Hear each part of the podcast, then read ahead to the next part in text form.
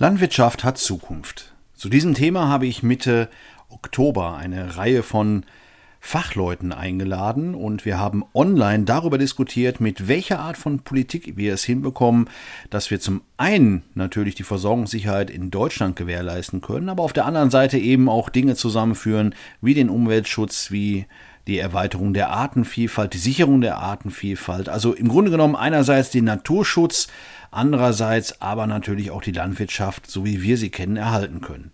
Meine Gäste waren dabei Maike Schulz-Breuers von Landschaft Verbindung zusammen mit ihrem Kollegen Markus Vianten und wir hatten von der Kreisbauernschaft dabei den Johannes Leuchtenberg als Vorsitzenden der Kreisbauerschaft Wesel und äh, Stefan Hufer als sein Vorstandskollegen. Ja, und wie das ausgegangen ist, das können Sie, das könnt ihr in den kommenden 90 Minuten hören.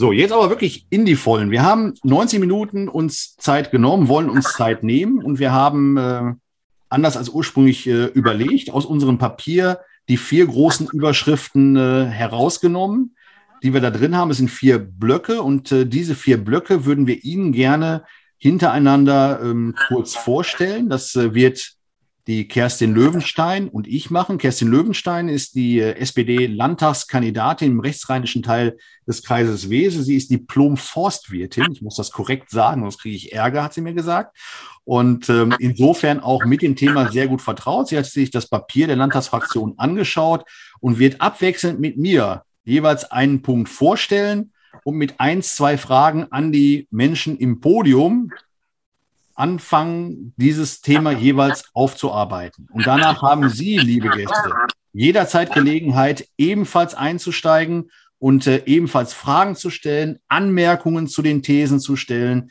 und eben zu sagen, was Sie gut oder schlecht finden. Diese offene Diskussion geht, indem Sie sich melden. Ich glaube, die meisten von Ihnen kennen Zoom. Da gibt es so eine Meldefunktion. Das ist die Hand nach oben, nicht zu verwechseln mit dem klatschenden äh, Finger. Das ist dann einfach nur bei oder Händen. Das ist dann einfach nur Beifall. Also nehmen Sie dazu äh, die, den Finger, der sich hebt. Oder Sie haben die Möglichkeit hier unten im Chat, das ist äh, unten ähm, auf der Seite, etwas in den Chat zu schreiben. Und diese Fragen und Anmerkungen, die wird Hanna Bollig aus meinem äh, Team nicht beantworten unbedingt, aber das auch, beziehungsweise sichten wird sie das vor allen Dingen. Sie kennen Hanna Bollig, bei ihr haben sie sich angemeldet und äh, sie wird heute Abend den Chat begleiten und so ein bisschen wie bei Frank Plasberg dann so alle Viertelstunde mal reingrätschen und sagen, was sie da alles so an Zuschauerreaktionen bekommen hat. So, und dann. Eine Verständnisfrage, René. Ähm, ist es so, dass wir die vier Themen vortragen und danach diskutieren oder haben wir Raum, innerhalb äh, dieser vier Themen noch zu diskutieren? Innerhalb der vier Themen, genau. Ah, also okay. Also ich würde dir jetzt äh, sozusagen auch direkt das Wort geben, damit ich weiter, äh, damit ich ein Stück Schluck Wasser trinken kann. Also dir das Wort geben für den ersten Bereich der regionalen Wortschö Wortschöpfung, auch nicht schlecht der regionalen Wertschöpfung. Ja. Ähm, da kurz mal zu erzählen, liebe Kerstin, was sind die Punkte der SPD-Landtagsfraktion und äh, mit welchen Fragen würden wir gerne einsteigen? Mit welchen Fragen an Herrn Leuchtenberg, Herrn Vianden, Herrn Hufer beziehungsweise Frau Schulz-Broers? Jetzt habe ich es hoffentlich. Schön, dann werde ich jetzt starten mit unserem ersten Punkt. Benannt ist der erste Punkt mit dem Titel den Agrarstrukturwandel gerecht gestalten. Wo unser Essen herkommt, geht uns alle an. Wenn wir jetzt mal zurückschauen, viele, viele Jahrhunderte äh, früher, da sicherten Landwirte mit ihren Familien unsere Ernährung. Die Wertschätzung war auf ganzer breiter Ebene groß und die ökonomischen Bedingungen für die Landwirte vor auch richtig gut. Also Sie erinnern sich an Szenerien, wo die äh, Familien der, der, der Bauern äh, die Marktplätze beschickten. Also da war schon jemand, der Bauer war, Eier lieferte, Nahrungsmittel lieferte. Eine ganz hoch, ja, doch, doch sehr äh, gut wahrgenommene ähm, ähm Mitglied dieser Gesellschaft. Ähm, dies hat sich durch das Erstarken globalisierter Märkte mit niedrigen Erzeugerpreisen, steigenden Pacht- und Bodenpreisen, dem Druck der großen Lebensmittelhändlern stark gewandelt. Und nun ähm, ist der Klimawandel mit seinen bedrohlichen Auswirkungen auch in unseren Breiten zu spüren. Das sprunghafte Artensterben schreitet voran. Also das heißt, wir müssen handeln. Eine Agrarwende ist tatsächlich eine gesamtgesellschaftliche Entwicklung und Aufgabe. Niemand kann sich am gesellschaftlichen Gespräch über Landwirtschaft und Ernährung beteiligen, ohne selbst betroffen zu sein. Wenn ich jetzt mal so als Forstwirtin drüber nachdenke, Land- und Forstwirtschaft prägen 80 Prozent unserer Landschaft hier bei uns vielteilig, auch mal in größeren, aber gerade bei uns im, in Nordrhein-Westfalen auch relativ kleinteilig. Und ich kenne ähm, aus dem Forst die Bedeutung der multifunktionalen Forstwirtschaft oder Multifunktionalität der Wälder. Und ich frage mich, ist das jetzt hier tatsächlich auch bei der, landschaftlich, äh, bei der Landwirtschaft möglich? Naturschutz, Landschaftspflege, zuverlässige Nahrungsmittelproduktion Energiegewinnung und Landwirtschaft auch als Baustein einer touristischen Entwicklung zu betrachten. Das möchte ich jetzt hier bei Ihnen mal abfragen. Dankeschön. Also die Frage nach der multifunktionalen Landwirtschaft, das wird ja immer gerne gestellt. Wie sehen Sie das, Herr Leuchtenberg, als äh, Kreisvorsitzender, der Kreis, also als Kreisbauernvorsitzender? Also wir Landwirte können eigentlich alles. Wir können sowohl Lebensmittel herstellen als auch ähm, ja was für die Artenvielfalt tun. Wir machen Blühstreifen noch und nöcher. Ähm, wir tun auch was für den Tourismus. Es gibt immer mehr Landwirte, die auch in den Tourismus einsteigen. Äh, wir sind eigentlich sehr vielfältig aufgestellt und äh, wir suchen immer noch nach der Lücke, wo wir denn noch Geld verdienen können, auch als Energiewirte. Wobei wir jetzt gerade bei den Biogasanlagen so langsam einen Ausstieg haben aus den sogenannten Navarro-Anlagen ähm, weil da das, äh, der Preis einfach nicht mehr stimmt für das, was kommt und dass sie dann einfach nach 20 Jahren stillgelegt werden, wenn der, wenn der Vertrag ausgelaufen ist. So kommt eben eins zum anderen. Wir versuchen alles, wir, wir werden auf vielen Sachen gerecht. Ähm, ja, und wir bemühen uns da wirklich. Hm. Regionale Wertschöpfung ist da ja immer ein Thema. Also im Grunde genommen mit dem, was man angebaut hat, mit dem, was man produziert, vielleicht am Lebensmitteleinzelhandel vorbei, direkt in die Vermarktung zu gehen. Welche Erfahrungen machen Sie da, Herr Vianten? Ist das so ohne weiteres möglich? Das ist ein guter Punkt. Ähm, ich bin ja direkt am äh, Ortsrand von der Stadt Bonn, sitzt mein Betrieb. Äh, das heißt, äh, ich habe eine gemischte Landwirtschaft, bisher eigentlich seit ja, 25 Jahren ohne Tierhaltung. Jetzt haben wir aber im Zuge von Corona seit letztem Jahr wieder mit dem Anbau von Kartoffeln begonnen. Und dann haben wir seit Anfang diesem Jahr dazu auch äh, Hühner in Freilandhaltung äh, angefangen, weil eben bei uns eben ganz klar ist, die Direktvermarktung ist äh, für uns natürlich als, als ja, extrem stadtnaher Betrieb äh, natürlich eine, eine Chance auf jeden Fall.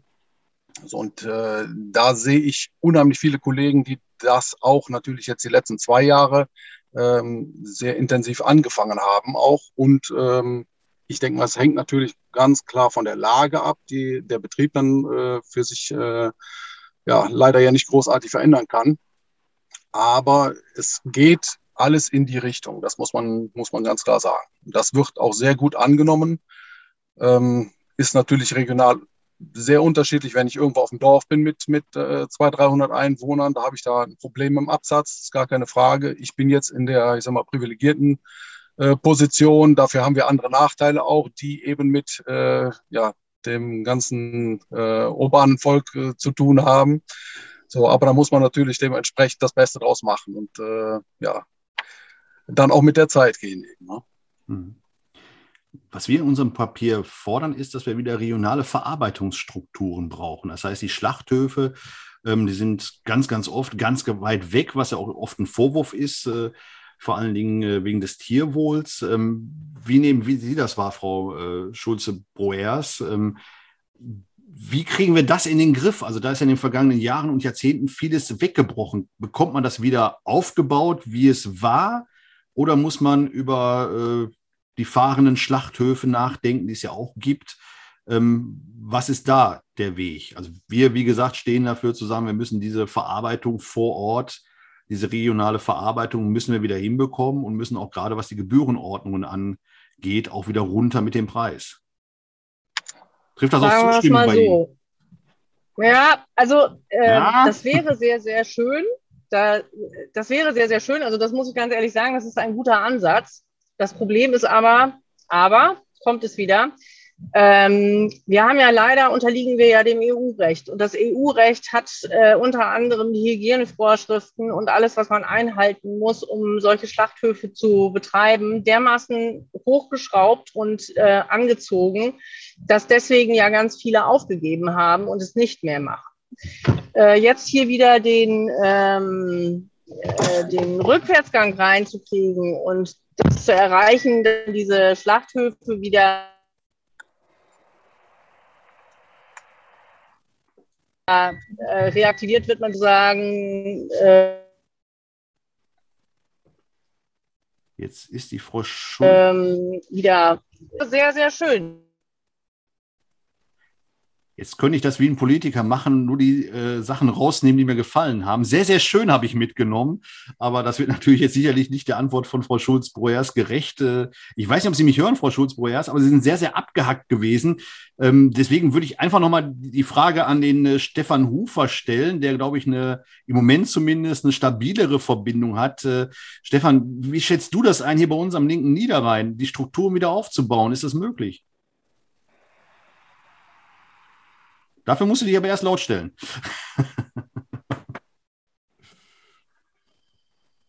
Die Herausforderungen, jetzt bin ich wieder laut, glaube ich, ne? so. ja. ähm, sind natürlich hier am Niederrhein genauso wie in anderen Regionen auch da, dass es, wie du schon gesagt hast, wieder aufgebaut werden muss im Grunde. Aber sicherlich haben wir hier noch einmal in der Weise auch einen gewissen Gunstfaktor, dass wir tatsächlich eine Menge Verbraucher hier in der Nähe auch haben, und dass der Hebel vielleicht ein bisschen größer ist, den man ansetzen kann im Grunde. Wir können eigentlich von unseren landwirtschaftlichen Betrieben in, in, NRW aus und auch am Niederrhein ja mit einer relativ kurzen Nähe auch viele Verbraucher erreichen. Das sollte es hier, wenn dann irgendwo, dann hier noch am ehesten möglich machen. Und natürlich, wie schon angesprochen, ist es am schwierigsten da, wo am meisten verarbeitet werden muss, wo am meisten Hygienekonzepte und solche Sachen gefahren werden müssen. Ähm, eine Vermarktung ab Hof oder auf kurzem Wege mit wenig Zwischenstationen ist sicherlich am einfachsten möglich, wo es die natürlichen Produkte sind, ähm, wo jemand Spargelstände betreiben kann oder wo ähm, Erdbeeren am besten direkt vom Feld aus auf sehr kurzem Wege angeboten werden können. Da klappt das da schon bis jetzt auch ganz gut. Aber eben, je weiter ich verarbeiten muss, in der Schlachthof ist angesprochen, da ist die Erfordernis, noch vieles umzustellen, viel größer. Das ist ein harter Weg, aber der sollte vielleicht dennoch angegangen werden, auch im Zusammenhang mit den anderen Zielen, die wir haben. Kurze Wege, wenig Verbrauch ähm, von, von ja, fossilen Rohstoffen oder demnächst auch elektrische Energie, wie auch immer, auf kurzen Wege. Ich denke, die, die Politik geht in die Richtung und wir müssen mitmachen dabei. Wir müssen mitmachen. Sehen das die übrigen Gäste? Öffnen wir mal die erste Runde zum Thema regionale Wertschöpfung mal für alle. Wie sehen Sie das, die jetzt zugehört haben, so den ersten Impuls zu sagen, wir müssen wieder regionale Verarbeitungsstrukturen aufbauen? Ja, es geht. Man kann äh, vermarkten vor Ort. Man hat dadurch vielleicht auch noch eine höhere Wertschöpfung im Betrieb auch. Ähm, ist das ein Weg der multifunktionalen Landwirtschaft, eben wir produzieren, wir vermarkten, wir machen Energie, soweit es geht. Herr Leuchtenberg hat da Einschränkungen ja schon äh, deutlich gemacht, die es da gibt. Und äh, machen mit Tourismus und, äh, und weiteren Standbeinen eben das ganze Geschäftsfeld breiter. Könnten Sie dem zustimmen? Ich schaue mal in die Runde. Gibt es da Wortmeldungen oder im Chat Meinungen zu? Heinrich Hedelmann. Heinrich also. Hedelmann. Hm? Ja, ich sehe ihn jetzt nicht, aber Heinrich, dann. Ich sehe hm? Veranschalten. Heinrich, genau. du bist noch stumm. Heinrich äh, Hesemann, wenn du dich eben kurz vorstellst, also müsstest du dich erstmal entstummen sozusagen, das kann ich nicht. Vielleicht eben äh, an unsere Gäste die Bitte ganz kurz vorstellen, aus welchem Bereich sie, also wie sie heißen, sehen wir ja, aber äh, aus welchem Bereich äh, du oder sie sind und äh, dann nur los mit jeglicher Anmerkung, Frage oder Kommentar. Ja, ähm, mein Name ist Heinrich Heselmann, äh, ich bin praktizierender Landwirt und äh, wohlgemerkt, ich gehöre seit 2004 der SPD-Kreisfraktion an Und äh, bezüglich hier, was äh, die wo die Frage aufgekommen ist, der Regionalität, muss ich ganz ehrlich sagen, das kann ich ausschließlich begrüßen. Und äh, ich begrüße auch ganz ausschließlich, dass hier Gedankengänge äh, verfolgt werden, äh, um, äh, ich will nicht sagen, den globalen Markt zu entgehen, aber doch zumindest, äh, um halt eben da auch eine andere Alternative aufzuzeigen, eine Einkommensmöglichkeit auch für die Landwirte. Ähm, wo ich, äh, ich möchte jetzt nicht ausschließlich mal nur jetzt auf die Regionalität zurückkommen, sondern ich möchte noch mal auf einen Punkt zurückkommen, auch ähm, äh, von äh, Frau Löwenstein, die eben auch angesprochen hat, äh, Herbizideinsatz, äh, Insektizideinsatz etc. Und äh, da ist auch ein Punkt, wo ich auch die Frage an der Politik richten möchte, warum wird das alles so geduldet? Ich mache mal ein Beispiel. nehmen wir mal den Hartweizen für die, Grieß, für die Grießherstellung. Und ich habe mir sagen lassen, dieser Hartweizen wird überwiegend in Kanada angebaut der wird dort ähm, mit, äh, äh, mit äh, Glyphosatprodukten äh, vor der eigentlichen äh, Ernte, sprich in der Teichreife, totgespritzt. Der kommt dann hier nach Europa. Da werden europäische Mengen beigemischt und dann kommt dann europäischer Stempel drauf und der wird vermarktet, der wird vom Verbraucher verzehrt. Die Frage stellt sich, warum ist das so? Warum wird das nicht unterbunden?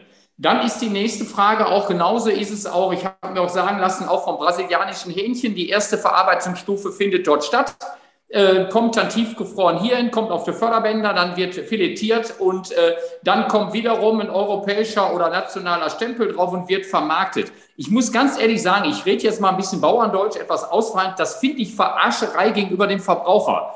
Und ich muss ganz ehrlich sagen, warum ist das so? Und solange wie diese Dinge auch laufen, ist das ein Preisdruck auf die, auf unsere Erzeugerpreise. Und das, das ist auch, was die, wir haben gerade von der regionalen Vermarktung gesprochen, auch diese Produkte, da, da herrscht dann ein gewisser Druck drauf. Da muss man sagen, Fakt ist, wir müssen uns davon vollkommen loslösen. Wir müssen unsere Qualitäten wirklich dom, dominant nach vorne bringen, äh, mit voller Glaubwürdigkeit, ganz exzellenten Produkten. Und ähm, wenn wir dann ein Verbraucherklientel, die uns auch wieder vollkommenes Vertrauen schenkt, dann haben wir vieles gewonnen und dann ist auch vieles gelungen. Ich kann das nur begrüßen, da mal den Hebel anzusetzen und wie auch gerade schon gesagt worden ist, äh, hier Schlachthöfe zu reaktivieren und wie auch immer. Ich kann nur sagen, ja, dann haben wir ganz kurze Transportwege, Tiere leiden nicht und äh, das ist schon in Ordnung. Also ich finde das gut, muss ich ehrlich sagen. Und ich freue mich auch, ähm, ich darf René, wir duzen uns ja auch.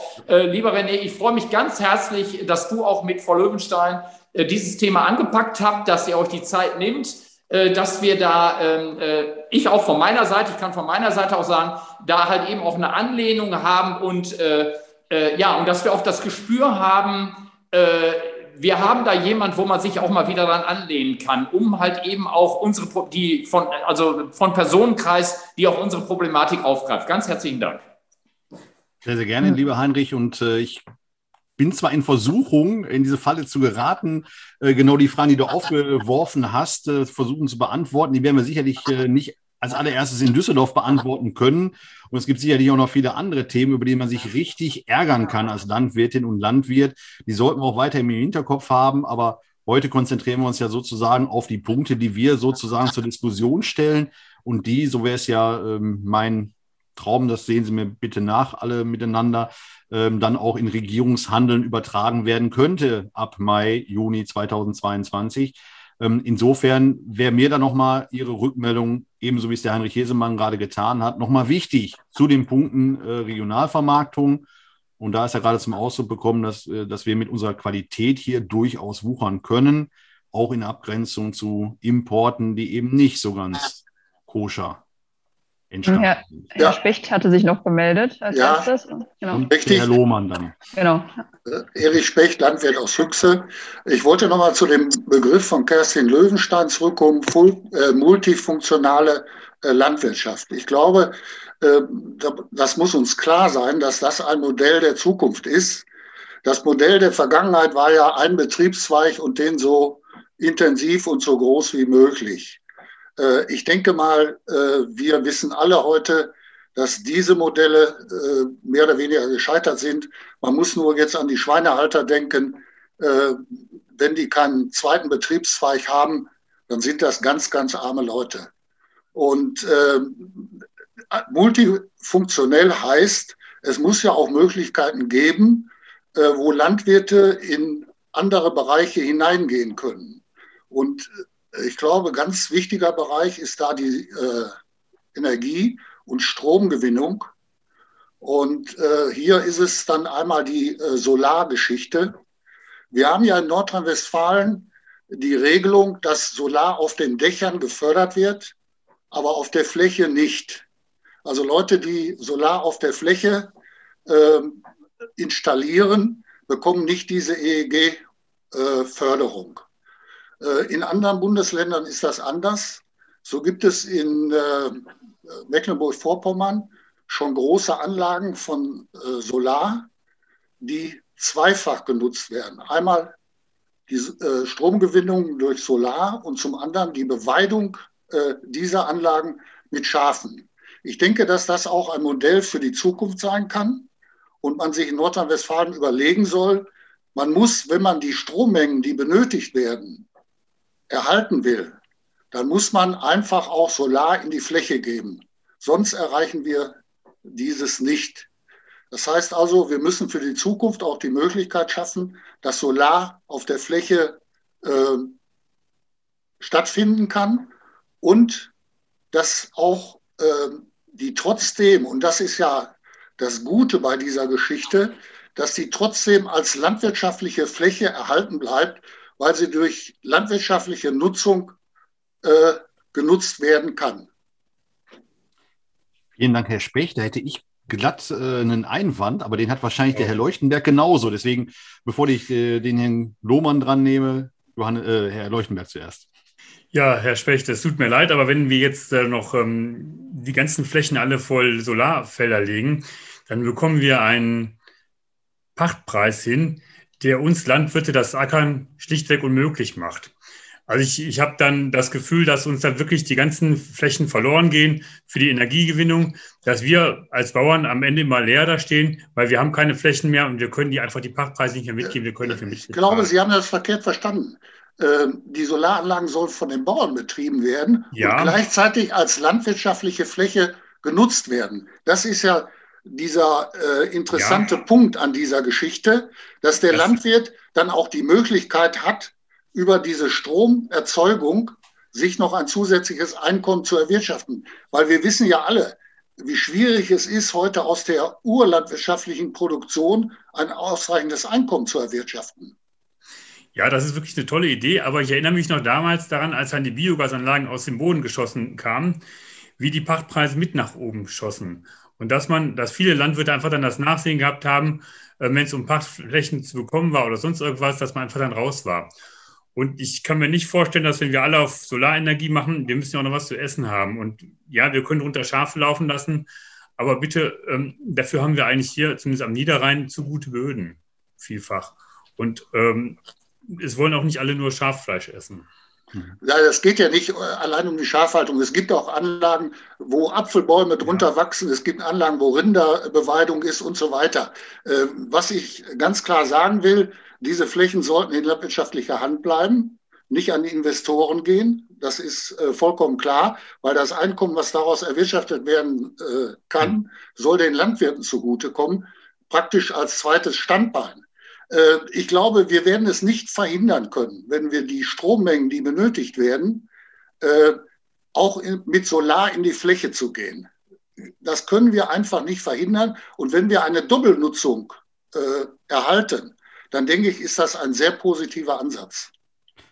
Würden wir hier nochmal mitnehmen. Ich äh, würde vorschlagen, alles, was hier so zusammengetragen wird, und äh, da würde ich Ihnen gerne äh, einen größeren Artikel von Korrektiv äh, ans Herz legen, die recherchiert haben, ähm, was Investoren im Osten Deutschland momentan äh, für eine Goldgräberstimmung haben, indem sie halt hektarweise, also hunderte Hektar Flächen äh, aufkaufen, um da eben Solar drauf und ausschließlich eben Solar, zwar auch zugunsten der Landwirtinnen und Landwirte dazu installieren, aber ähm, da findet am Ende keine Landwirtschaft mehr drauf statt. Den Link würde ich Ihnen allen dann äh, auch noch ins Paket packen. Die Hanna Bolli schreibt da mit. Wir machen dann am Ende auch dieser Veranstaltung da auch nochmal ein Infopaket.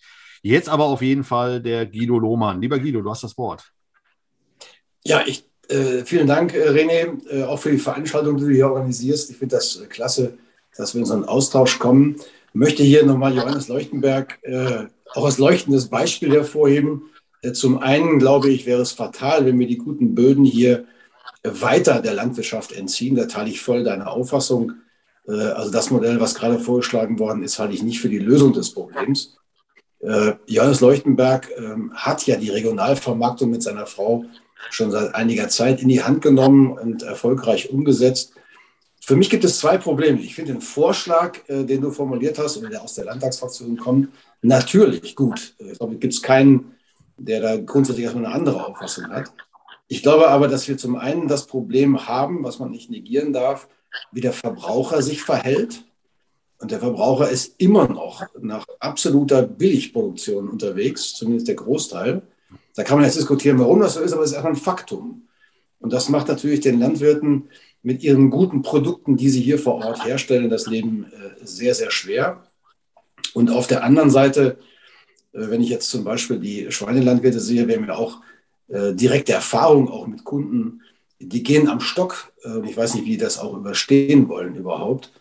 dann stellt sich mir die Frage, wie man zwar regionale Schlachthöfe sich wünschen kann, ja, aber sie müssen ja auch finanziert werden und sie müssen auch rentabel betrieben werden. Und da, glaube ich, ist der Zug fast schon abgefahren, um das jetzt, was wünschenswert wäre, zu glauben, als Lösung umzusetzen. Von daher scheidet das aus meiner Sicht leider Gottes aus, so gut es sich auch äh, am Ende des Tages anhört. Da gibt es direkt eine Wortmeldung von äh, Herrn Vianden dazu. Ja, bei der Diskussion um die Regionalität ähm, darf man nur nicht vergessen, für wie viele Betriebe ist das überhaupt möglich? Denn wir haben Regionen, äh, wo es eben doch äh, erheblich äh, weitere Entfernungen sind zu den nächst, äh, ja, ich sag mal, größeren Populationen. Und dementsprechend, ich sag mal, äh, um Soester-Gegend oder äh, zum Teil auch am Niederrhein auch, äh, da haben wir doch äh, viel Land äh, dazwischen und dementsprechend, es kann nicht jeder mitmachen bei der Regionalität. Na, da muss man sich auch äh, überlegen, was bleibt denn nachher übrig? Was machen die? Äh, wenn ich nur, ich sag mal, meinen, meinen Marktfruchtbetrieb, äh, also sprich da Getreide, eventuell noch Zuckerrüben am Laufen habe, dann kann ich nicht morgen Gemüse für die, für die Nachbarschaft anbauen. Ne?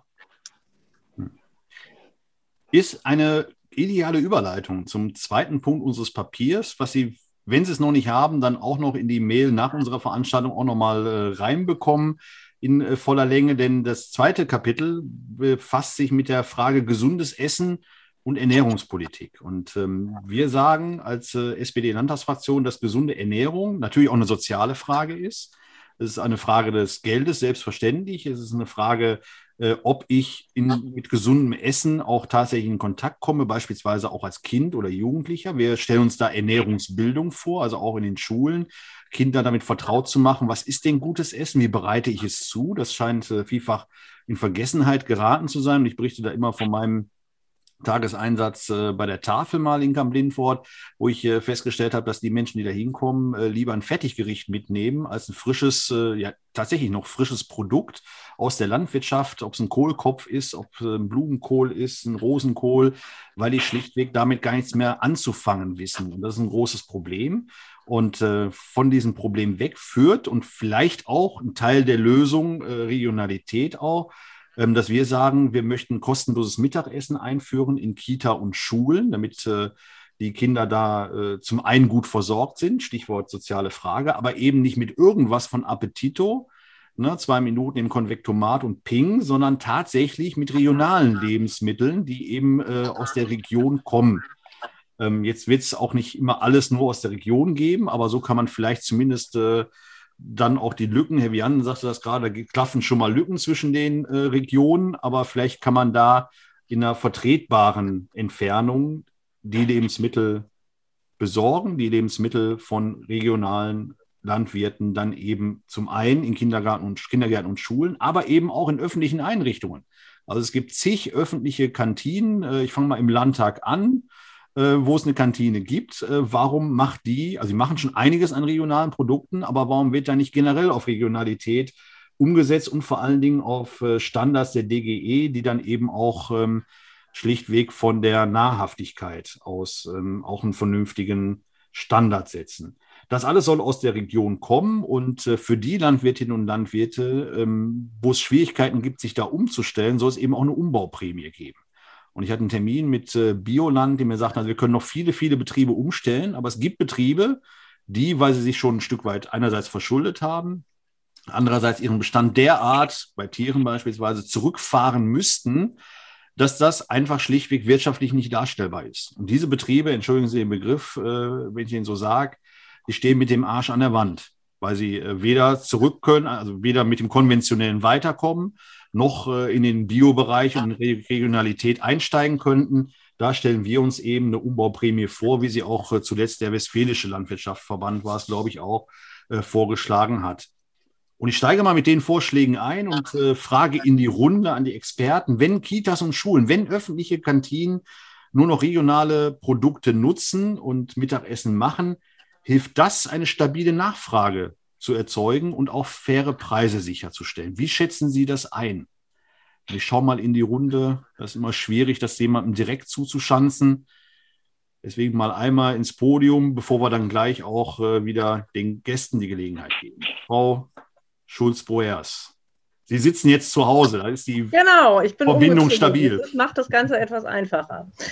Ähm, regionale Küche für öffentliche Kantinen. Ähm, Kindern wieder in der Schule nahezubringen, was gute und wertvolle Nahrungsmittel ähm, bedeutet, finde ich einen super guten Ansatz. Aber, ich bin ja immer der Mensch mit dem Aber. Die Problematik ist, wir wissen, äh, dass in den Kantinen ein Essen, ich habe das hier bei uns in Niedersachsen im Kopf, liegen wir, glaube ich, bei 2,70 Euro bis 3,20 Euro pro Mahlzeit, die ähm, angesetzt werden, um so ein Essen zuzubereiten. Ähm, wenn man das jetzt mal niederschlägt auf das, was die Landwirte dort ähm, leisten müssen dafür, wird man mit der Marge nicht mehr hinkommen, weil das sind halt ja. hochwertige Produkte und diese hochwertigen Produkte müssen auch dementsprechend bezahlt werden. Das ist das eine. Ich halte es, hier kommt immer wieder dieses Thema Prämien, Umstellung. Ich finde, eine solche Marktentwicklung muss aus eigenem Antrieb entstehen. Und zwar wenn die ähm, Angebote da sind, werden ganz bestimmt auch Kollegen sagen, Mensch, da steige ich ein und versuche mich so sozusagen umzustellen. Immer wieder diese Anreize zu schaffen und immer weiter Prämien zu zahlen, das kann man nun nennen, wie man will, oder Subventionen oder Direktzahlungen oder wie auch immer. Aus diesen Dings müssen wir irgendwann auch mal rauskommen, weil es muss eigentlich so sein, dass die Landwirte ihren Lebensunterhalt und auch das, was sie äh, betrieblich äh, entwickeln wollen, sollen, auch aus der eigenen, ähm, ähm, aus dem eigenen Geldbeutel bezahlen sollten. Also muss innerhalb der Wertschöpfungskette da deutlich äh, umverteilt werden. Und ähm, ich glaube, das ist eine der größten Herausforderungen, ähm, es zu schaffen für Politik, ähm, egal in welchem Bundesland und auch auf Bundesebene, es zu schaffen, dass wir innerhalb der Wertschöpfungskette alle auf Augenhöhe miteinander ähm, arbeiten können, gleichzeitig aber dafür Sorge tragen, dass es für den Verbraucher weiterhin, weil so sind die Verbraucher die letzten 40, 50 Jahre ja ähm, ähm, erzogen worden, soll, will ich es mal sagen, dass sie günstige, gute Nahrungsmittel bekommen. Ähm, da muss also innerhalb der Wertschöpfungskette was passieren. Und ich halte es für falsch, den Landwirten immer wieder dieses, äh, diese Möhre hinzuhalten, durch staatliche Mittel sowas zu erreichen. Das müssen sie selber erarbeiten, beziehungsweise wollen wir auch. Wir möchten gerne für unsere Produkte das haben, was, was sie halt kosten. Und man muss dann auch sehen, dass äh, da eine vernünftige Gewinnerwartung draufkommt und ein Risikofaktor muss damit eingepreist werden. Und dann kann das Ganze auch ganz gut funktionieren. Weil so ist es im Augenblick, so wie es im Augenblick gehandhabt wird, ich sage das böse Wort jetzt mal, das hat mehr was von Planwirtschaft, als dass es Marktwirtschaft ist. Und eigentlich wollen wir ja alle, wir sind Wirte, Landwirte, wollen wir auch Wirtschaft betreiben. Und äh, äh, Return of Invest ist bei uns zwischen 20 und 30 Jahren angesiedelt. Im normalen Wirtschaftsleben sind das zwischen drei und fünf Jahren. Dass wir da niemals hinkommen werden, äh, das sehe ich auch so, aber man sollte zu, schon zusehen, dass wir diesen Point irgendwo versuchen ähm, mal zu drücken, damit wir unsere Kinder und Kindeskinder nicht mit irgendwelchen ähm, Finanzierungen belasten oder mit, mit Krediten belasten, die wir irgendwann vor 20 Jahren mal aufgenommen haben. Ich habe gesehen, dass bei dem Thema direkt die äh, virtuellen Hände von Peter Schmidt und Regina Schauten hochgegangen sind. Sollen wir mal ins Publikum schwenken? Dann würde ich an der Stelle, der Herr Schmidt war um äh, eine Wimpernlänge vor, glaube ich. Herr Schmidt, Sie haben das Wort. So. Ja, erstmal schönen guten Abend. Danke fürs Wörtchen sozusagen. Ähm, erstmal finde ich den Ansatz natürlich gut und richtig. Findet wahrscheinlich jeder. Immer ist toll, wenn etwas regionaler ist, wenn die Kinder was lernen und sonst was alles. Aber Sie haben auch gesagt, es ist eine soziale Frage. Und da äh, ist nicht nur die soziale Frage derjenigen, die essen, das ist ja eben schon deutlich geworden, sondern auch derjenigen, die es produzieren. Und äh, das führt immer dazu, dass wir sagen müssen, das hat die Maike Schulz-Börs ja schon gesagt, für 2,50 gibt es kein Essen mehr. Kostet 5 Euro. Sag ich mal so platt. Und wenn das Bewusstsein da ist, funktioniert es. Unter einer zweiten Bedingung, äh, da bin ich jetzt ein bisschen im Kontra zu denen, die eben bei Regionalität gesagt haben, vielleicht ist es schon zu spät. Wir brauchen bessere Verarbeitung in der Region. Ich rede jetzt mal fürs Bergische Land. Hier gibt es eine Machbarkeitsstudie. Wir brauchen unbedingt eine Schlachtstätte. Die wird auch entstehen, weil hier das Potenzial da ist.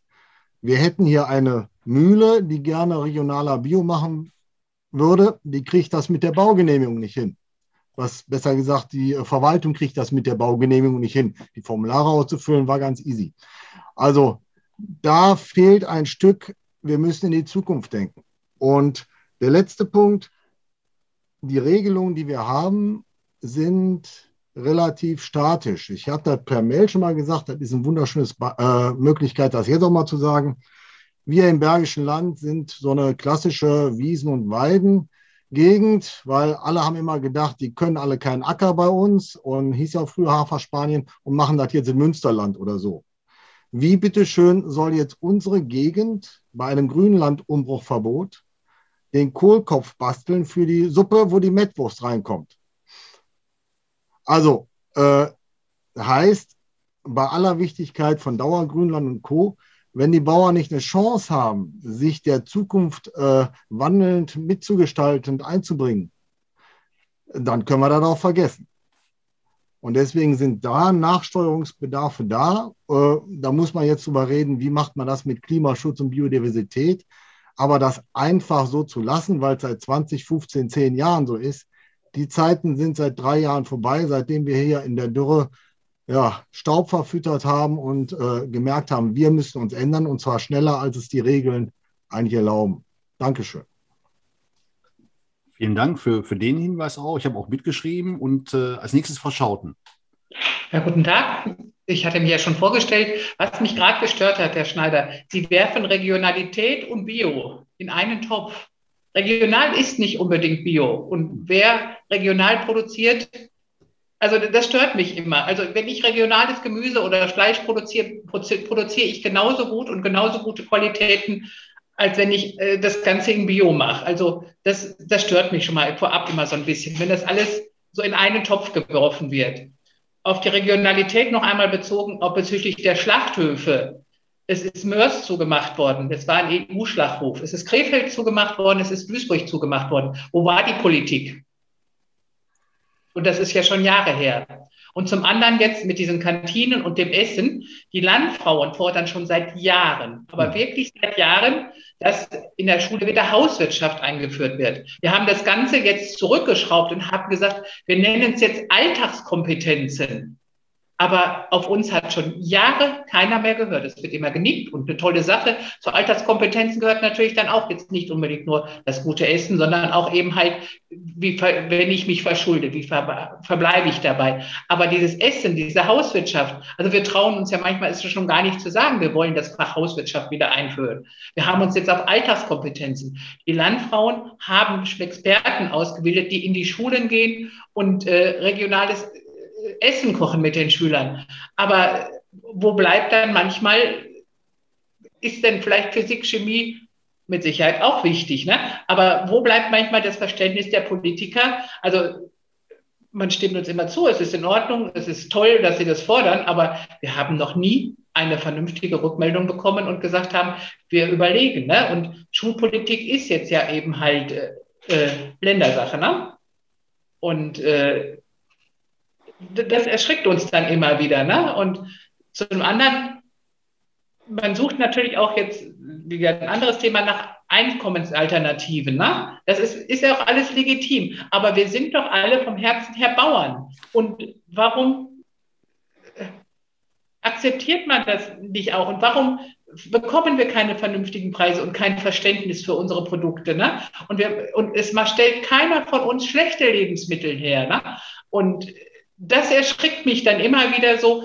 Äh, wir sind doch Bauern. Müssen wir denn jetzt alle natürlich, viele haben die Chance für eine Direktvermarktung. Oder, aber müssen wir denn alle plötzlich Strom erzeugen? Oder warum können wir, wir müssen uns breiter aufstellen, unumstritten. Aber es, es kann nicht sein, dass wir die Bespaßer der, der Städter werden, dass wir äh, Tag der offenen Höfe, Tag der äh, Landwirtschaftsrouten aufstellen. Und es ist dann alles an den Tagen schön und danach werden wir wieder mit Füßen getreten. Also mir fehlt manchmal so die Einsicht des Bürgers. Es gibt mit Sicherheit Gruppen, die, die uns verstehen, aber ich sage so, der normale Bürger, der mit seinem Geld haushalten muss, der irgendwie zwei Kinder hat und in der Wohnung wohnt, der hat vielleicht ganz andere Sorgen wie jemand, der sich plötzlich Bio und Regionalität leisten kann. Der andere muss vielleicht sehen, dass er überhaupt was auf dem Teller hat und seine Kinder bis zum Monatsende satt kriegt. Ich denke, wir gehen immer von einem Klientel aus, was Geld hat für Bio oder Regionalität. Aber wie viel fahren Sie mal in die Städte und gucken sich die Hochhäuser an oder die Siedlungen. Dann denke ich, wer hat da Geld für Bio oder wer hat da Geld für Regionalität? Aber es ist so ein zweischneidiges Schwert und ich habe jetzt auch keine Lösung, aber so Diskussionen, die erstaunen mich dann manchmal. Ne? Also ich bin froh, dass ich jetzt heute Abend daran teilnehmen kann. Und danke auch für die offenen Worte, Frau Schauten, die wir auch schon des Öfteren ausgetauscht haben. Also, weil Sie gerade sagen, ist eine Frage des Geldes. Genau deswegen wollen wir ja in die Kitas und Schulen rein, damit es zumindest einmal am Tag äh, eine ordentliche Verpflegung gibt. Äh, der Deckel geht dann natürlich auch auf uns, also sprich auf die Allgemeinheit, auf die Gesellschaft. Das ist nämlich nur ein kurzes Wort äh, zum Thema Unterricht sagen, weil jetzt schon einige Hände natürlich hochgeflogen sind, ob, ob Ihres Wortbeitrages. Ähm, ich bin nur stellvertretendes Mitglied im Schulausschuss, aber ich bekomme sehr wohl die vielen, vielen Diskussionen darüber mit, wie denn das Curriculum im Unterricht auszusehen hat. Und da haben wir die Diskussion, Sie werden sich vor Jahren daran erinnern, wo ähm, ein Kind gesagt hat oder eine Abiturientin, die gesagt hat, ich kann eine äh, Gedichtinterpretation in fünf Sprachen, aber krieg's nicht hin, meine ähm, Lohnsteuer oder meine Einkommensteuererklärung selber zu machen. Genau. Da kam die Diskussion Fachwirtschaft. Dann wurde gesagt, also guck mal hier, MINT-Fächer. Wie wenig Jugendliche studieren oder machen was im Bereich der MINT-Fächer? Eigentlich müssten wir mehr MINT-Fächer machen. Dann habe ich die nächste Diskussion der Menschen, die sagen, also Deutsch, und der Guido Lohmann wird nicken, wenn, wenn die Azubis vor der Tür stehen, die können keine fünf Sätze mehr fehlerfrei schreiben. Also Deutsch müsste man eigentlich noch viel, viel mehr machen. Jetzt haben wir Wirtschaft, habe ich glaube ich schon genannt, ähm, Digitalisierung. Wir sind abgehängt in Deutschland zum Thema Digitalisierung. Die Jugendlichen, die Kinder müssen viel, viel mehr äh, Programmiersprachen lernen, weil die können gar nichts mehr programmieren oder überhaupt nichts programmieren. Und trotzdem, obwohl all das, was ich gerade aufgezählt habe, so gut wie gar nicht mehr geworden ist, ist sitzt mein Sohn, Klasse 9, aktuell von morgens 8 bis äh, nachmittags um 3 jeden Tag in der Schule. So, und äh, da komme ich dann um die Ecke im Moment mit meinem Papier, zusammen mit meinen Kollegen aus dem äh, Umweltbereich, Ernährungsbereich, Landwirtschaftsbereich, mit genau dem Vorschlag, den ich ja richtig finde, Frau Schauten, zu sagen, also ob es jetzt Hauswirtschaft heißt oder Selbstversorgung oder wie, wie lerne ich selbstständiges Leben, da gucken mich manche Fachpolitiker an und sagen, stell dich mal hinten an. Und das Problem sehe ich im Moment, weil die alle für sich sagen, von Digitalisierung über Wirtschaft, über was weiß ich nicht alles, sehen die alle als total wichtig an. Ich meinen Punkt auch, unseren Punkt, Frau Schauten. Aber wir müssen da irgendwie reinpressen und wir brauchen vor allen Dingen auch eine Mehrheit dafür im Landtag. Und äh, da sehe ich hier, glaube ich, heute Abend eine große Mehrheit für und ich will das einfach weitertragen. Das steht in unserem Positionspapier. Damit haben wir auch einen Wahlbaustein äh, von den Landfrauen aufgenommen. Also Sie merken, ich komme nicht nur zu Ihnen abends bei den parlamentarischen Abenden, sondern ich höre auch zu und ich lese auch, was drin steht. Ähm, nur wir brauchen dafür am Ende auch eine Mehrheit quer durch alle Parteien. So, dann mache ich auch bei den anderen äh, keine Ausnahmen. Jetzt habe ich aber viel zu lange geredet, weil sich der Johannes Leuchtenberg, dann die äh, Frau Schulz-Breuers und der Guido Lohmann gemeldet haben. Herr Leuchtenberg, Sie machen den Anfang. Ja, ich wollte einmal dazu sagen, was Frau Schorten sagt, ist eigentlich ganz richtig. Das große Problem, was wir haben, ist, ähm, die Lebensmittel sind auch die guten Lebensmittel, die man auch in den Discountern kaufen kann. Die sind auch gut und die sind auch günstig. Unser Vizepräsident Werner Schwarz sagt dann immer, wir müssen auch an die denken, die nicht so viel Geld haben. Und die müssen wir auch mit versorgen. Und ähm, das ist unser Problem, dass wir ähm, zu sehr günstigem Preis sehr hochwertige Nahrungsmittel herstellen. Denn schlechte Nahrungsmittel, also die Grundlage für die Nahrungsmittel, stellen wir eben halt nicht her. Können wir auch gar nicht. Dafür sind wir dann viel zu sehr eingeengt in gewisse Grenzen, dass wir es gar nicht anders machen können. Von daher ist das so eine Sache mit der gerechten und ähm, gut, regional und Bio sind einfach wirklich dann auch schon ein, ein höheres Level. Da muss auch der Kunde bereit sein zu zahlen und das kann man nicht von oben herab machen. Das ist wirklich schwierig. Danke. Ich sollte auch das Mikrofon anmachen. Wenn ich mir das einschütte, dann mache ich es immer aus. Äh, Frau Schulz-Broers, äh, Guido Lohmann und dann Stefan Hufer.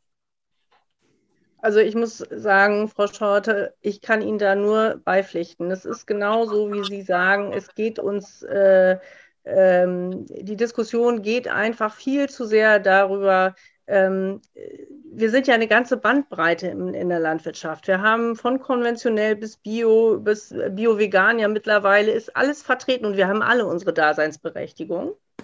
Und ähm, wie gesagt, äh, wenn ich jetzt äh, von Ihnen höre, Herr Schneider, dass Sie sagen, dass Ihre Kollegen zu Ihnen sagen, ähm, dann stell dich mit deinen Themen hinten an. Schöne Grüße. Jeder von uns möchte essen. Das ist das Essentiellste, was ein Mensch braucht. Wir brauchen Digitalisierung ist wichtig, ja, in der heutigen Zeit, aber Essen ist das, was uns sozusagen am Leben erhält. Äh, wenn der Computer ausfällt, dann ähm, kann man auch noch einen, einen Brief schreiben oder die gute alte Post benutzen, das ist nicht ganz so schlimm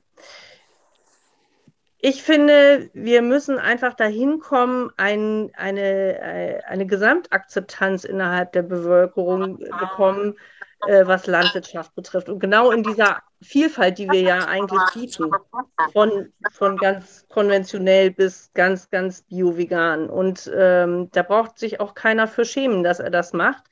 Und ähm, es ist eigentlich an der Gesellschaft, ähm, wir haben leider den Punkt verpasst, und das muss, muss ich uns Landwirten leider auch so ein bisschen ankreiden, ähm, wir haben uns so dermaßen ja auch entwickelt innerhalb der letzten 20 Jahre. Was haben wir für Entwicklungsschübe gemacht, auch was Technik betrifft und, und, und. Und leider haben wir es versäumt, die äh, Bevölkerung dahin auch mitzunehmen und zu denen auch zu erklären, warum das alles so ist, warum das alles so effektiv gestaltet werden muss, ähm, damit wir halt diese günstigen Preise, die nun mal äh, am Regal stehen, auch irgendwo leisten können. Und wir kommen jetzt aber gerade an einen Punkt, die letzten Wochen oder 14 Tage, äh, Wochen äh, wird das immer ähm, dramatischer, dass uns ja zum Beispiel jetzt die Düngemittel zum Beispiel wegbrechen. Was passiert jetzt in unserem Land? Wir, noch stehen wir vor den Regalen und können sagen, wir haben noch was. Ähm, ich erlebe es aber bei uns im eigenen Edeka, dass die, das Sortiment seit geraumen 14 Tagen, so gefühlt drei Wochen, mögen es jetzt sein, die ziehen jetzt ihr Sortiment auseinander. Da fehlen schon Sachen drin und es wird im Augenblick noch so weit gezogen, dass es nicht auffällt. Und ich denke, wir müssen langsam auch mal wieder dahin zurückkommen, einfach wertzuschätzen, was haben wir denn überhaupt. Noch haben wir eine funktionierende Landwirtschaft, die dafür Sorge trägt, dass unser Grundnahrungsbedarf äh, vorhanden ist und hier auch ähm, die das auch weitermachen wollen. Aber wenn das so weitergeht wie bisher, ähm, mit all den Auflagen, die wir zu erfüllen haben, dass wir, dass solche Sachen wie Regio, äh, regionale Schlachthöfe oder Molkereien uns immer mehr genommen wird, dann ist das irgendwann vorbei. Dann haben wir genauso wie in Polen jetzt entstehen so große äh, Schweineställe ähm, oder wie in China. Ich mag mir gar nicht vorstellen, dass bei uns irgendwann Schweineställe im Gewerbegebiet stehen, ähm, in zehn Geschossen ähm, wir müssen da aufpassen. Und da ist die Politik eigentlich gefordert, vernünftige Rahmenbedingungen zu schaffen, dass wir gute, gesunde Lebensmittel in allen Qualität oder ne, in hoher Qualität äh, herstellen können für all, für jeden Bedarf, der, der sich so ergibt, aber auch dafür Sorge trägt, dass wir unser Auskommen damit haben.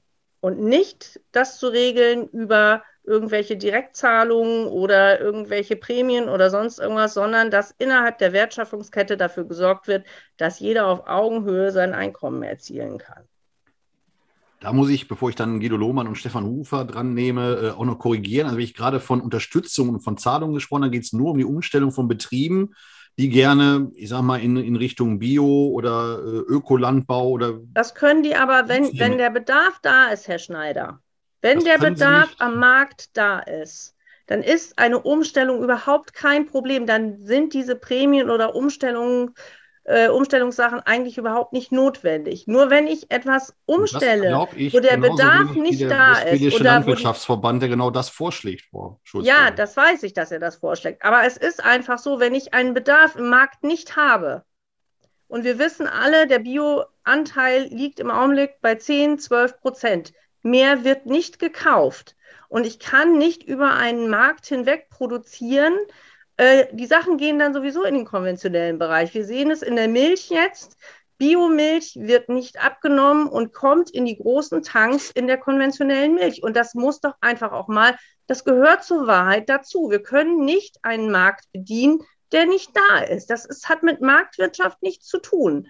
Das mag zwar alles ganz schön sein und das beruhigt das Gewissen der Verbraucher, aber es ist eigentlich Aufgabe der Politik, und da sehe ich das einfach, der Bevölkerung ganz klar zu machen, Leute, ihr möchtet gerne günstig einkaufen und das möchten wir euch auch ermöglichen, aber dann müsst ihr auch in Kauf nehmen, dass es zum Beispiel konventionell wirtschaftende Betriebe gibt, die in Haltungsstufe 1, maximal 2 ihre Tiere auch halten. Nicht, dass es so, wie es jetzt im Augenblick darauf hinausläuft. Wir sehen es jetzt bei Lidl, Edeka und Co. Wir sitzen damit in, den Agrar in diesem Agrardialog drin ähm, erleben das wöchentlich mit, was uns da Neues aufs, aufs Tapet gelegt wird. Und ganz ehrlich, da wird eine, eine Erwartungshaltung an die Verbraucher ähm, erzeugt, die die Betriebe alle gar nicht leisten können, weil der Markt einfach gar nicht da ist, weil der Kunde entscheidet letztendlich, jeder Verbraucher entscheidet an der Ladentheke oder an der Kasse und nicht mehr. Und wenn Sie den vorher fragen, möchtest du gerne mehr Tierwohl, dann sagt er den, ihnen 100 Prozent, yo, das möchte ich gerne. Aber er kauft trotzdem etwas anderes. Und das ist das, was man einfach sehen muss. Damit es nicht zu einem äh, Zwiegespräch wird, äh, aber nur der Hinweis, ja. Aldi will demnächst nur noch Tierwohl-Label äh, 3 und 4 haben. Ja, also insofern der, wird da schon die Marschrichtung eingeschlagen. Guido Lohmann hat sich gemeldet, mhm. Stefan Hufer. Und jetzt prasseln nämlich die Hände ein. Äh, Frau Schulz-Boers, äh, wir müssen auf jeden Fall nochmal zu zweit auch noch sprechen. Peter Schmidt und danach äh, Brigitte Wenzel, aber Guido Lohmann macht den Anfang. Ich fasse mich ganz kurz nur eine Anmerkung. Ich teile viele Auffassungen von Ihnen, Frau Schulz-Boers. Äh, was mir auch Sorgen macht, ist im Übrigen aufgrund der gestiegenen Energiepreise die Versorgung mit Düngemitteln fürs nächste Jahr. Ich prophezeie Ihnen, dass nicht alle Landwirte ausreichend versorgt werden können oder zu angemessenen Preisen. Ein großes Problem, was sich gerade jetzt aufbaut und was wir im nächsten Jahr der Landwirtschaft äh, wahrscheinlich haben werden. Ich möchte aber einen positiven Punkt äh, absetzen äh, und eine Bitte an dich, René. Das eine ist, oder zwei Bitten sind es eigentlich. Ich finde es richtig, dass die SPD-Landtagsfraktion das auf ihr Papier geschrieben hat, für das Thema Bildung äh, in Sachen Ernährung zu kämpfen. Wenn wir insgesamt äh, unser Klima verändern wollen, wenn wir insgesamt eine andere Haltung erzeugen wollen bei den Menschen, dann müssen wir, auch wenn man da langen Atem zu braucht, bei den Kindern und Jugendlichen anfangen, um den Wert von Nahrungsmitteln überhaupt wieder herauszustellen. Und deswegen äh, volle Unterstützung, auch wenn es ein dickes Brett ist, dieses Thema wirklich mitzunehmen nach Düsseldorf und äh, zu platzieren und auch einzufordern. Die zweite Bitte ist die, äh, vielleicht auch als SPD und als Politik insgesamt äh, die Verbraucherschützerverbände einfach, den Verbraucherschutzverband einfach mal äh, auch an die Hand zu nehmen, äh, die bewegen sich häufig auf Feldern, wo man sich nur die, die Haare raufen kann, wo es um, um Bürokratie und Vorschriften geht. Aber ich finde, es wäre genau auch da eine Herausforderung zu sagen, dass auch diese Verbände für die Werthaltigkeit von, von Nahrungsmitteln sich setzen und weniger für die Auslegung von irgendwelchen Paragraphen an irgendwelchen anderen Stellen. Also die Verbraucherschützer aktiv mitzunehmen, für das Thema Nahrungsmittel und die Wertigkeit zu kämpfen. Gerne. Also beide Punkte. Ich schreibe auch mit. Und ähm, die Punkte, die hier äh, auch zur Sprache kommen, nehme ich auch äh, gerne mit und sehe zu, das in den kommenden Wochen und Monaten auch nochmal zu konkretisieren und dafür zu kämpfen. Gerade das Bildungsthema ist ein wirklich dickes Brett, glauben Sie mir das. Und so gerne ich das habe, äh, auch, auch dieses Thema durchzusetzen, dann geht es ja nur um die Frage des Unterrichtes, also nicht um das Verständnis dafür, dass äh, Ernährung wichtig ist, was ja schon schwierig genug ist, manchen Menschen zu vermitteln. Aber die Ernährungsbildung muss dann äh, eben auch in den Schulen und auch schon im äh, Elementar- und Primarbereich dann ähm, auch ein Thema sein. Aber jetzt der Stefan Hufer, dann äh, Peter Schmidt und Brigitte Wenzel. Ja, danke schön. Ich will auch noch ganz kurz sagen, dass ich auch schon an dieser Stelle so ein Zwischenfazit ziehen möchte und ein bisschen dankbar bin, dass die Runde mal so zusammenkommen ist, dass du uns eingeladen hast an der Stelle. Ähm, ich äh, frage mich ein bisschen, wie ihr, also Frau Löwenstein und du, das später in die Politik mitnehmen. Die Köpfe müssen am Ende dieses Tages rauchen hier ohne Ende. Wir haben schon ganz viele Sachen angesprochen. Wir sind äh, auch alle, kommen aus unterschiedlichen Bereichen und Facetten sind alle ganz wichtig, die zusammengetragen worden sind. Ich will noch einen ganz kurzen Nebensatz äh, noch sagen zu Markus Fianten, der ist auch ganz wichtig und dürfen wir nicht vergessen, dass wir eben so viel und so gut es ist, über die regionale Vermarktung zu sprechen, dass es eben nicht die Lösung für alle Betriebe, sondern für einige ist. Das ist deswegen nicht unwichtig, das ist ganz wichtig, ganz klar. Aber eben muss immer in der Politik auch klar sein, dass Regionalvermarktung nicht das Lösungskonzept für alle sein kann. Auf jeden Fall nicht. Ähm, da muss ich noch, will ich einen Punkt jetzt mal gerne ansprechen. Der ist auch vielleicht ähm, beinhaltet ein Stück weit auch Kritik in eigene Strukturen. Ähm, vielleicht kriege ich auch nachher Haue irgendwo dafür nach, das ist aber jetzt nicht so schlimm. Ähm, wir nehmen das auf. Es ist ja, wir hatten den Verbraucher ja schon angesprochen. Wir haben auch schon ein bisschen randaliert und den, Verbra den Verbraucher vielleicht sogar ein bisschen zu schlecht gemacht im Laufe des Abends, finde ich. Ich glaube, dass äh, viele Bürger sich als Verbraucher durchaus mit Ernährung schon intensiv beschäftigen. Auch mehr als vor 15 oder 20 Jahren. Und jetzt mehr und in Zukunft immer noch mehr, glaube ich. Ähm, wir müssen den Verbrauchern was an die Hand geben, wie sie sich entscheiden können. Natürlich, das ist angesprochen worden, ist eine gewisse Verbraucherschaft und sie mag auch gar nicht klein sein, die immer nach dem günstigsten suchen oder suchen müssen unterwegs. Die gibt es heute, gibt es auch weiterhin. Aber wir haben auch ganz viele, die suchen eben aus und ich habe auch schon so manchen Bürger äh, verfolgt am Regal und versucht zu ermitteln, wonach er denn jetzt ausgesucht hat, wenn er irgendwie Salat oder, oder Möhren oder Kartoffeln ausgesucht hat. Und habe auch manche schon angesprochen und dann ähm, fragt man sich, wonach haben sie denn jetzt entschieden oder sowas dann? Ne? Das ist zum einen so, ähm, wir müssen irgendwie die Sachen auch herausstellen können. Und dann sage ich auch dazu einen Nebensatz, dazu brauchen wir aber nicht 20 weitere Siegel, weil die, die, die wir schon alle haben, auch schon gar nicht im Grunde bekannt sind. Das bringt uns auch nicht an der Stelle weiter. Also wir müssen schon auch ein Stück weit daran arbeiten, uns auch zu differenzieren und herauszustellen, was unsere Produkte sind. Zum einen. Ähm, und dann ist eben halt, wenn ich, äh, je näher ich am, als Landwirt am Verbraucher bin, desto größer ist die Wertschätzung. Also ähm, im persönlichen Gespräch, und das würde sich auch zum Teil zumindest an der Ladenkasse übertragen, würde der Verbraucher dem Landwirt auch zugestehen, für das Produkt mehr zu bekommen. Ähm, die, die Stufen dazwischen, die sind ein bisschen schwieriger. Sowohl was den ähm, im Grunde die Vermarktung der Erzeugnisse Richtung Handel angeht. Oder ich nehme jetzt ein Beispiel. Wie gesagt, ich nehme in Kauf, dass es nach Haue gibt. Ähm, letztens wurde uns als Landwirten vorgestellt, ähm, wie das neue Konzept der Zuckerrübenanbau ähm, und Vermarktungsmöglichkeiten weiter erfolgt. Alles schön dargestellt. Am Ende blieb die Frage offen, ähm, wie denn sichergestellt ist, dass wir, was auch Herr Lohmann einbrachte, für die höheren äh, Gestehungskosten, alles was an Vorleistungen von uns erbracht werden muss, wie sichergestellt ist, dass wir für unser Produkt mehr bekommen. Das blieb offen. Nehmen wir das auf den Milchbereich. Letztens hörte ich davon, ähm, dass die Verpackung teurer wird. Man würde denken, als normal denken am Mensch, okay, dann muss das Produkt am Ende teurer werden. Die Molkereien hatten aber signalisiert, die Verpackung werde teurer, also muss die Milch weniger ausgezahlt werden. Da gehen so manche Sachen zurzeit total schief. Und in diesen Strukturen müssen wir arbeiten. Das ist vielleicht Aufgabe der Politik und auch unsere eigene oder der Verbände oder halt eben entsprechend auch ähm, der Strukturen, die es da gibt. Ähm, an die Politik gesprochen nochmal eben, wir haben natürlich zugelassen, dass sich viel zu sehr äh, nachher im Handel fokussiert. Wir haben nur noch vier fünf große Händler. Nachher ist das im Grunde ein Flaschenhals, da wird so viel gebündelt, dass der einzelne Landwirt gar keine Mitsprachemöglichkeit hat im Grunde. Äh, da ist viel zu viel Konzentration auf der Ebene. Das hat die Politik auch zugelassen die ganze Zeit und nie dagegen angekämpft im Grunde. Und das wäre natürlich, wenn man ähm, im Grunde auf gleicher Augenhöhe zusammen sprechen kann, Anbieter und Abnehmer, dann kann man ein Gespräch führen, aber nicht, wenn einer vom anderen abhängig ist. Da müssen wir ran. Ist tatsächlich im äh, vierten Bereich unseres Papiers nachher auch noch Thema. Wir werden gleich mal gucken müssen, ob wir dazu überhaupt noch kommen, weil wir eben äh, jetzt auch noch Wortmeldungen haben von Peter Schmidt, Brigitte Wenzel und dann Johannes Leuchtenberg nochmal. Peter Schmidt aber als erstes. Erstmal, es geht ja jetzt eigentlich um das Thema Bildung. Unter anderem, genau. Und genau, und Kita und sonst was. Ein Einwurf noch, ich glaube, Nürnberg war es. Es gibt Möglichkeiten der Ausschreibung, äh, um die Produkte, die man haben will, auch gezielter auf den Markt zu bringen. Also sprich in die Kantinen, in die Schulen, was auch immer. Es gibt jetzt ein erstes Projekt in Köln mit dem Ernährungsrat zusammen, wo auch in diese Richtung gedacht wird. Das ist dann nicht nur Bio, sondern eben aus der Region möglichst, weil Ernährungsrat bezieht sich auf Region. Äh, das heißt, es gibt Ansätze. Und wenn man diese Ansätze weitermachen würde, dann verändern sich auch Märkte, weil ich denke schon, dass öffentliche Kundinnen, Verwaltungen auch Marktveränderer sein können. Und eins muss ich noch sagen, weil da muss ich mal Kontra geben, was eben die Maike gesagt hat.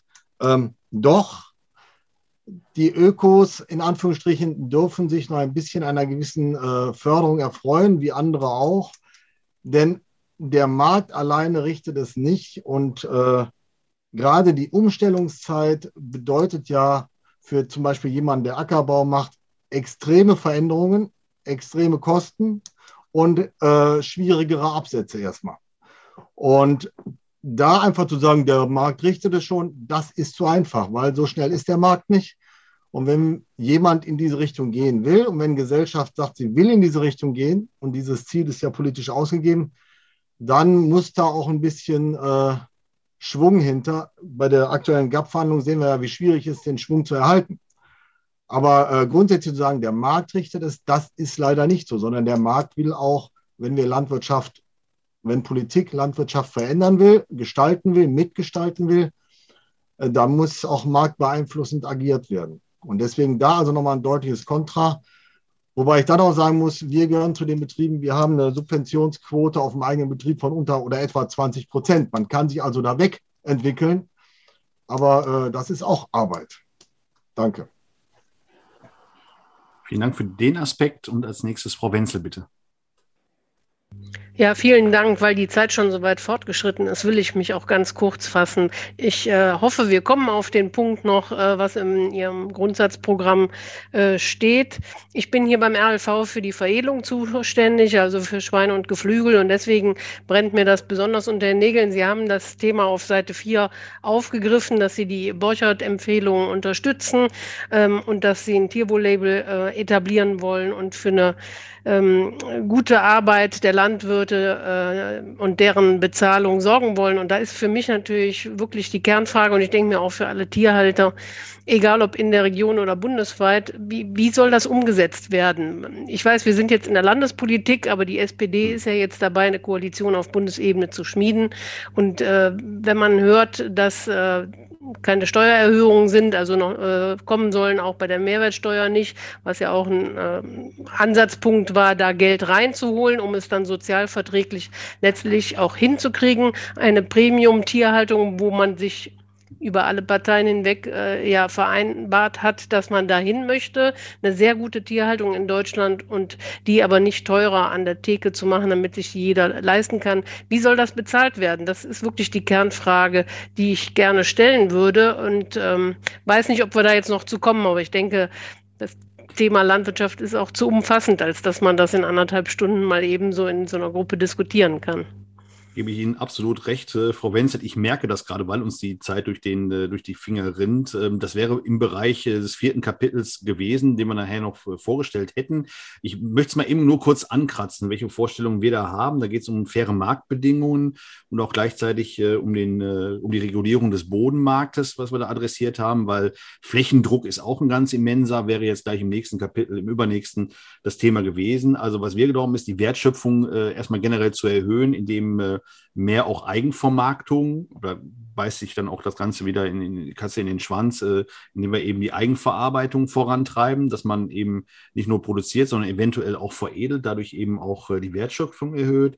Ähm, wir haben das Verbot von Dumpingpreisen äh, in unserem Positionspapier stehen, also dass man schlichtweg ähm, ich sag mal, unter dem Einstandspreis kann man nicht, äh, nicht also das, das, was Sie als Landwirtin und Landwirte ähm, an den Start bringen, schon an Produktionskosten, an Personalkosten, an all dem, dass ähm, sie ihre Produkte nicht unter, also niemals unter diesem Preis verkaufen können oder eigentlich verkaufen sollten auch, also diese Dumpingpreise schlichtweg äh, zu verbieten, wobei ich da immer noch über äh, Hinweise dankbar bin, wie man das marktwirtschaftlich am besten auch errechnet oder feststellt, was denn da sozusagen der Preis ist für ein Kilogramm Fleisch, für einen Liter Milch oder dergleichen, wo man sagt, also ich höre immer Preise, dass man sagt, also ich müsste schon ähm, x Euro, ich sehe gerade äh, den, den Frank Tehorst auch, wir haben schon mal darüber gesprochen, was äh, die Milch angeht, was der Liter Milch mindestens zu kosten hat.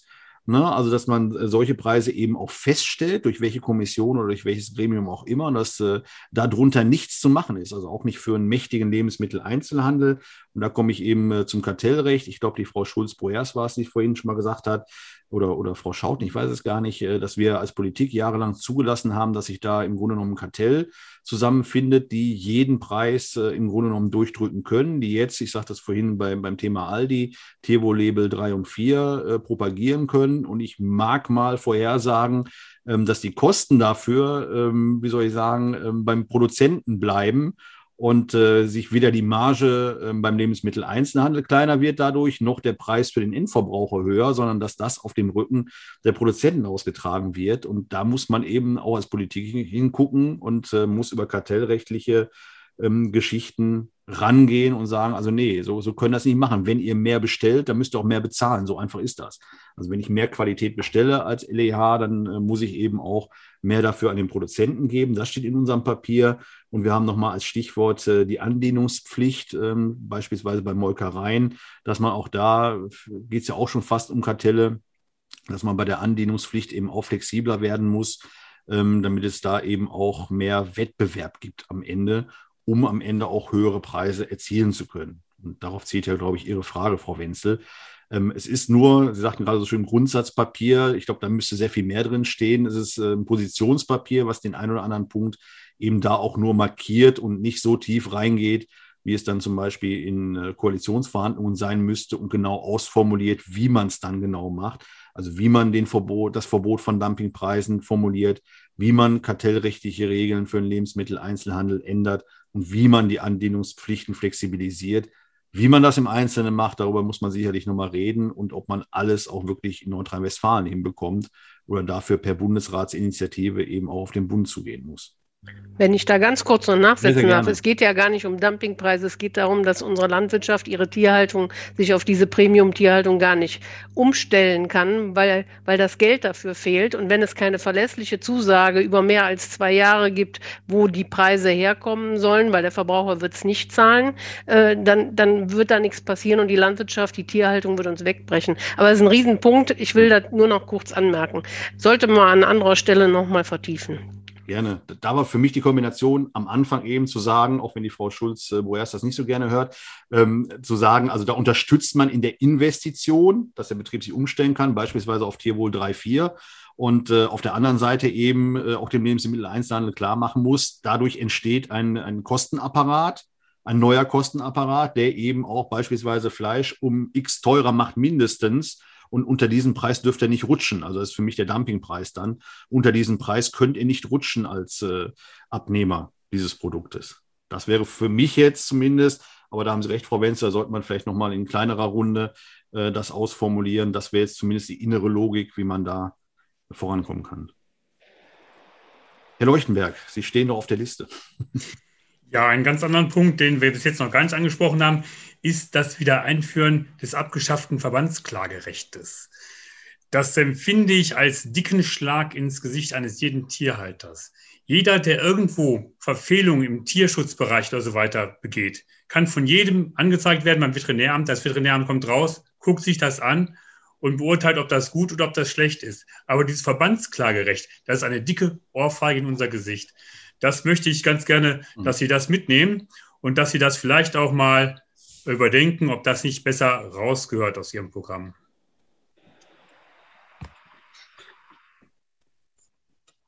Ist sicherlich einer der dicksten Punkte, wo sich, ich sage jetzt mal, der, der Tier- und Naturschutz, der, der organisierte ähm, Tierschutz und Naturschutz und äh, vor allen Dingen die Landwirtinnen und Landwirte gegenübersehen.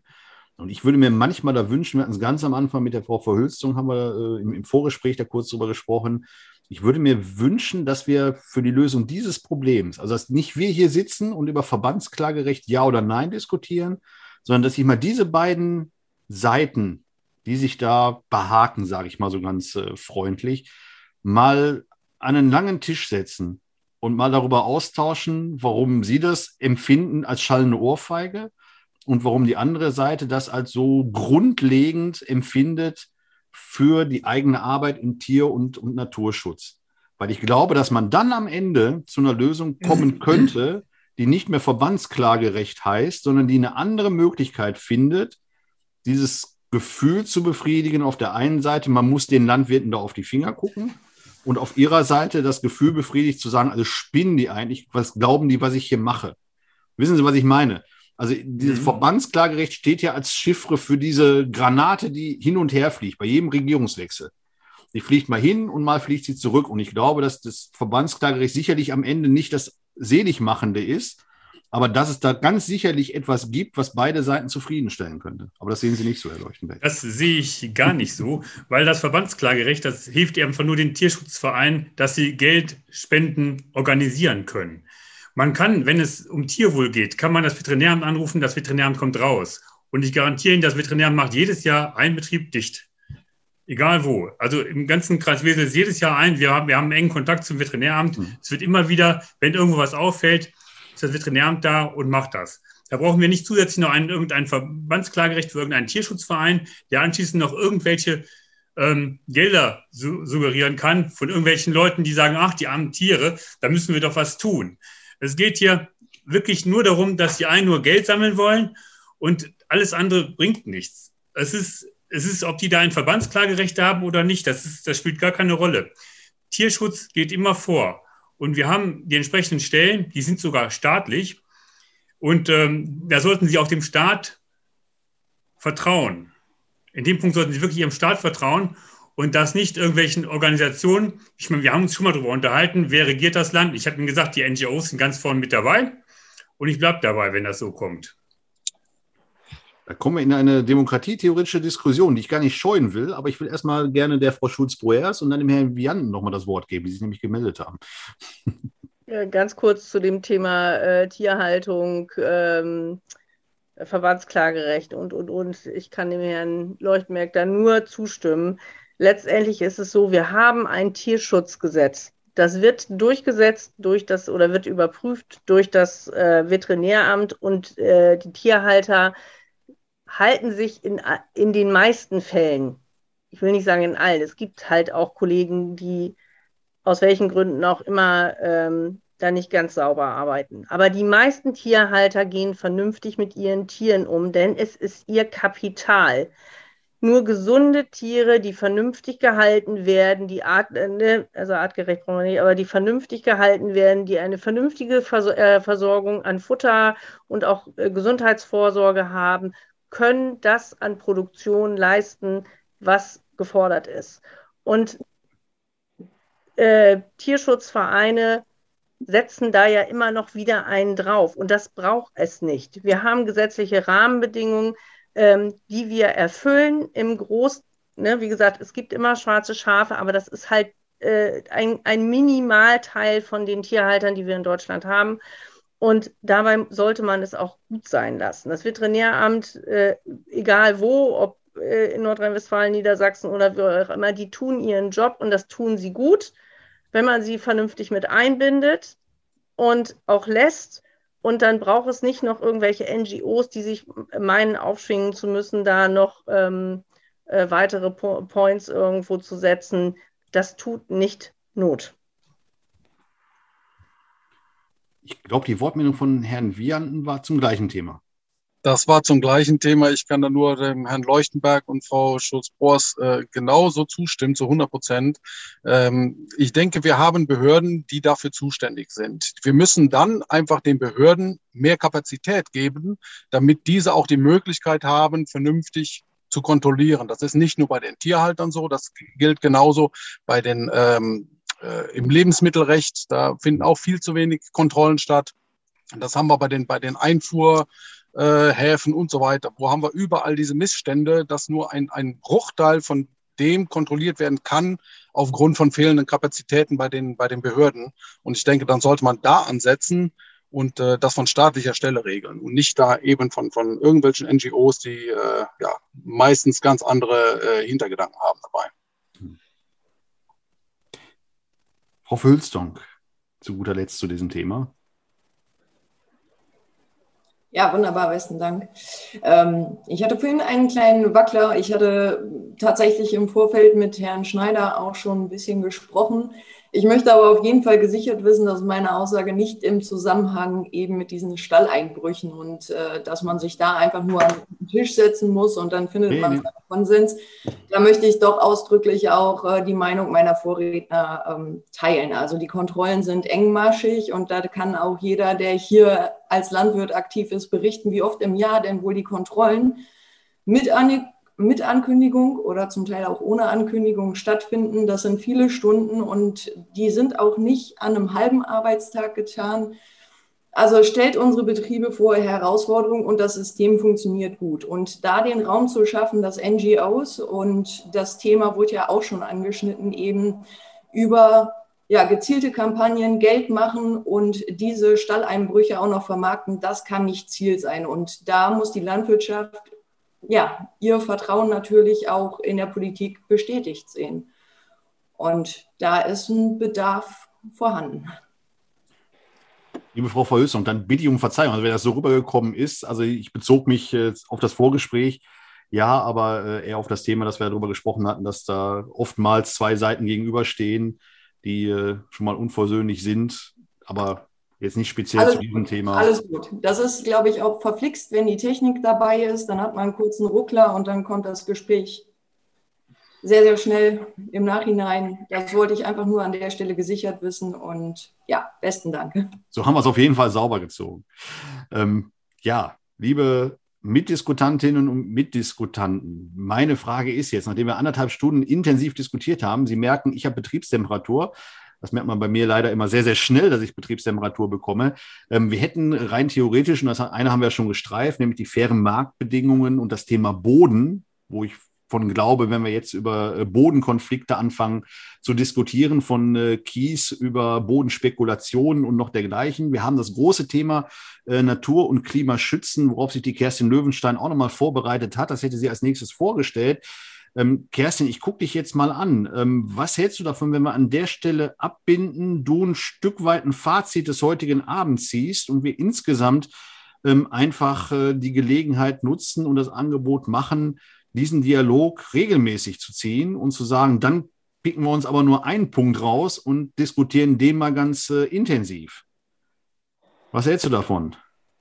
Finde ich richtig gut. Also ich glaube, wir sind auch jetzt schon ziemlich erschöpft und merken auch, dass wir sehr umfangreich die Themen, die wir bisher hatten, äh, mal angesprochen haben, aber nicht in die Tiefe gehen konnten. Und da bin ich ganz nah bei dir, dass wir das auch nochmal fortsetzen.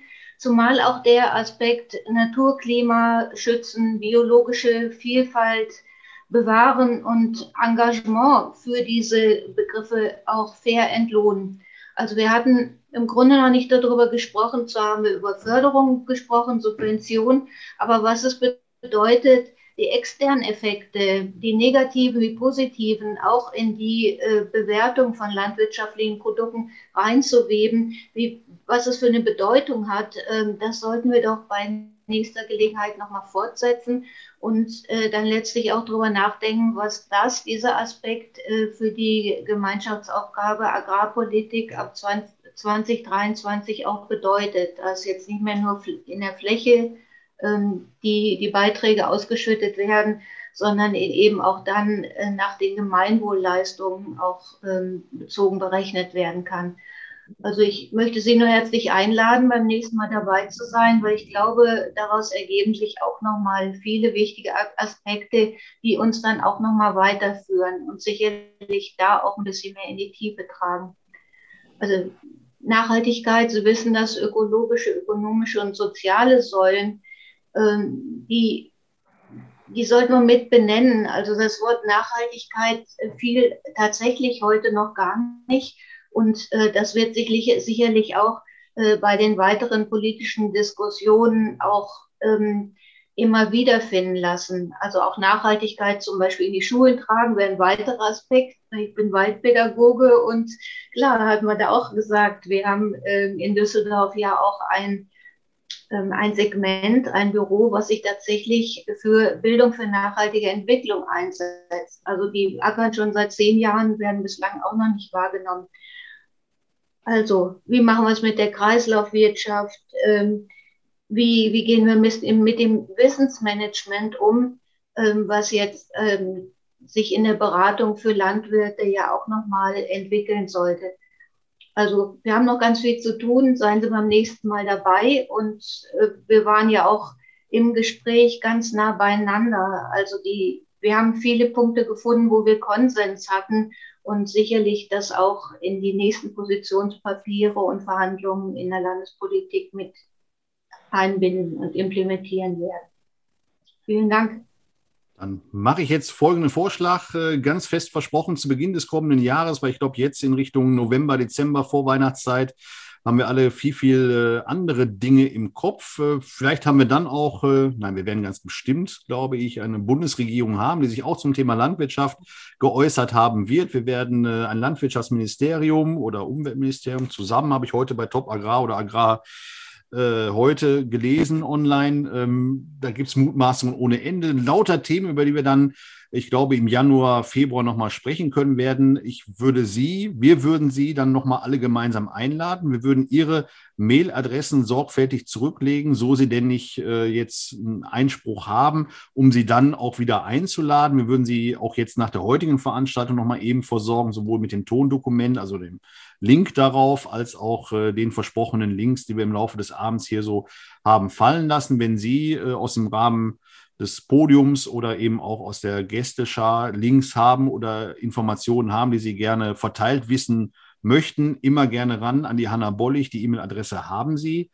Ähm, wie geht es weiter mit unserem Positionspapier? Ähm, ich habe hier wirklich einige Meldungen mitgeschrieben. Es ist ein kleiner Zettel, aber es sind ja auch nur die sind ja auch nur die Stichworte, die mir hier zugerufen worden sind. Das war mir heute Abend nochmal wichtig, angefangen vom Verbandsklagerecht über die Regionalvermarktung, die nicht für alle möglich ist, äh, die Düngemittelknappheit, die äh, uns als Politik jetzt kurzfristig ähm, beschäftigen sollte und eben auch die Frage Grünland, Grünlandverbot beziehungsweise dem Switchen eben auch von äh, Betrieben ähm, in ein gewisses Segment hinein.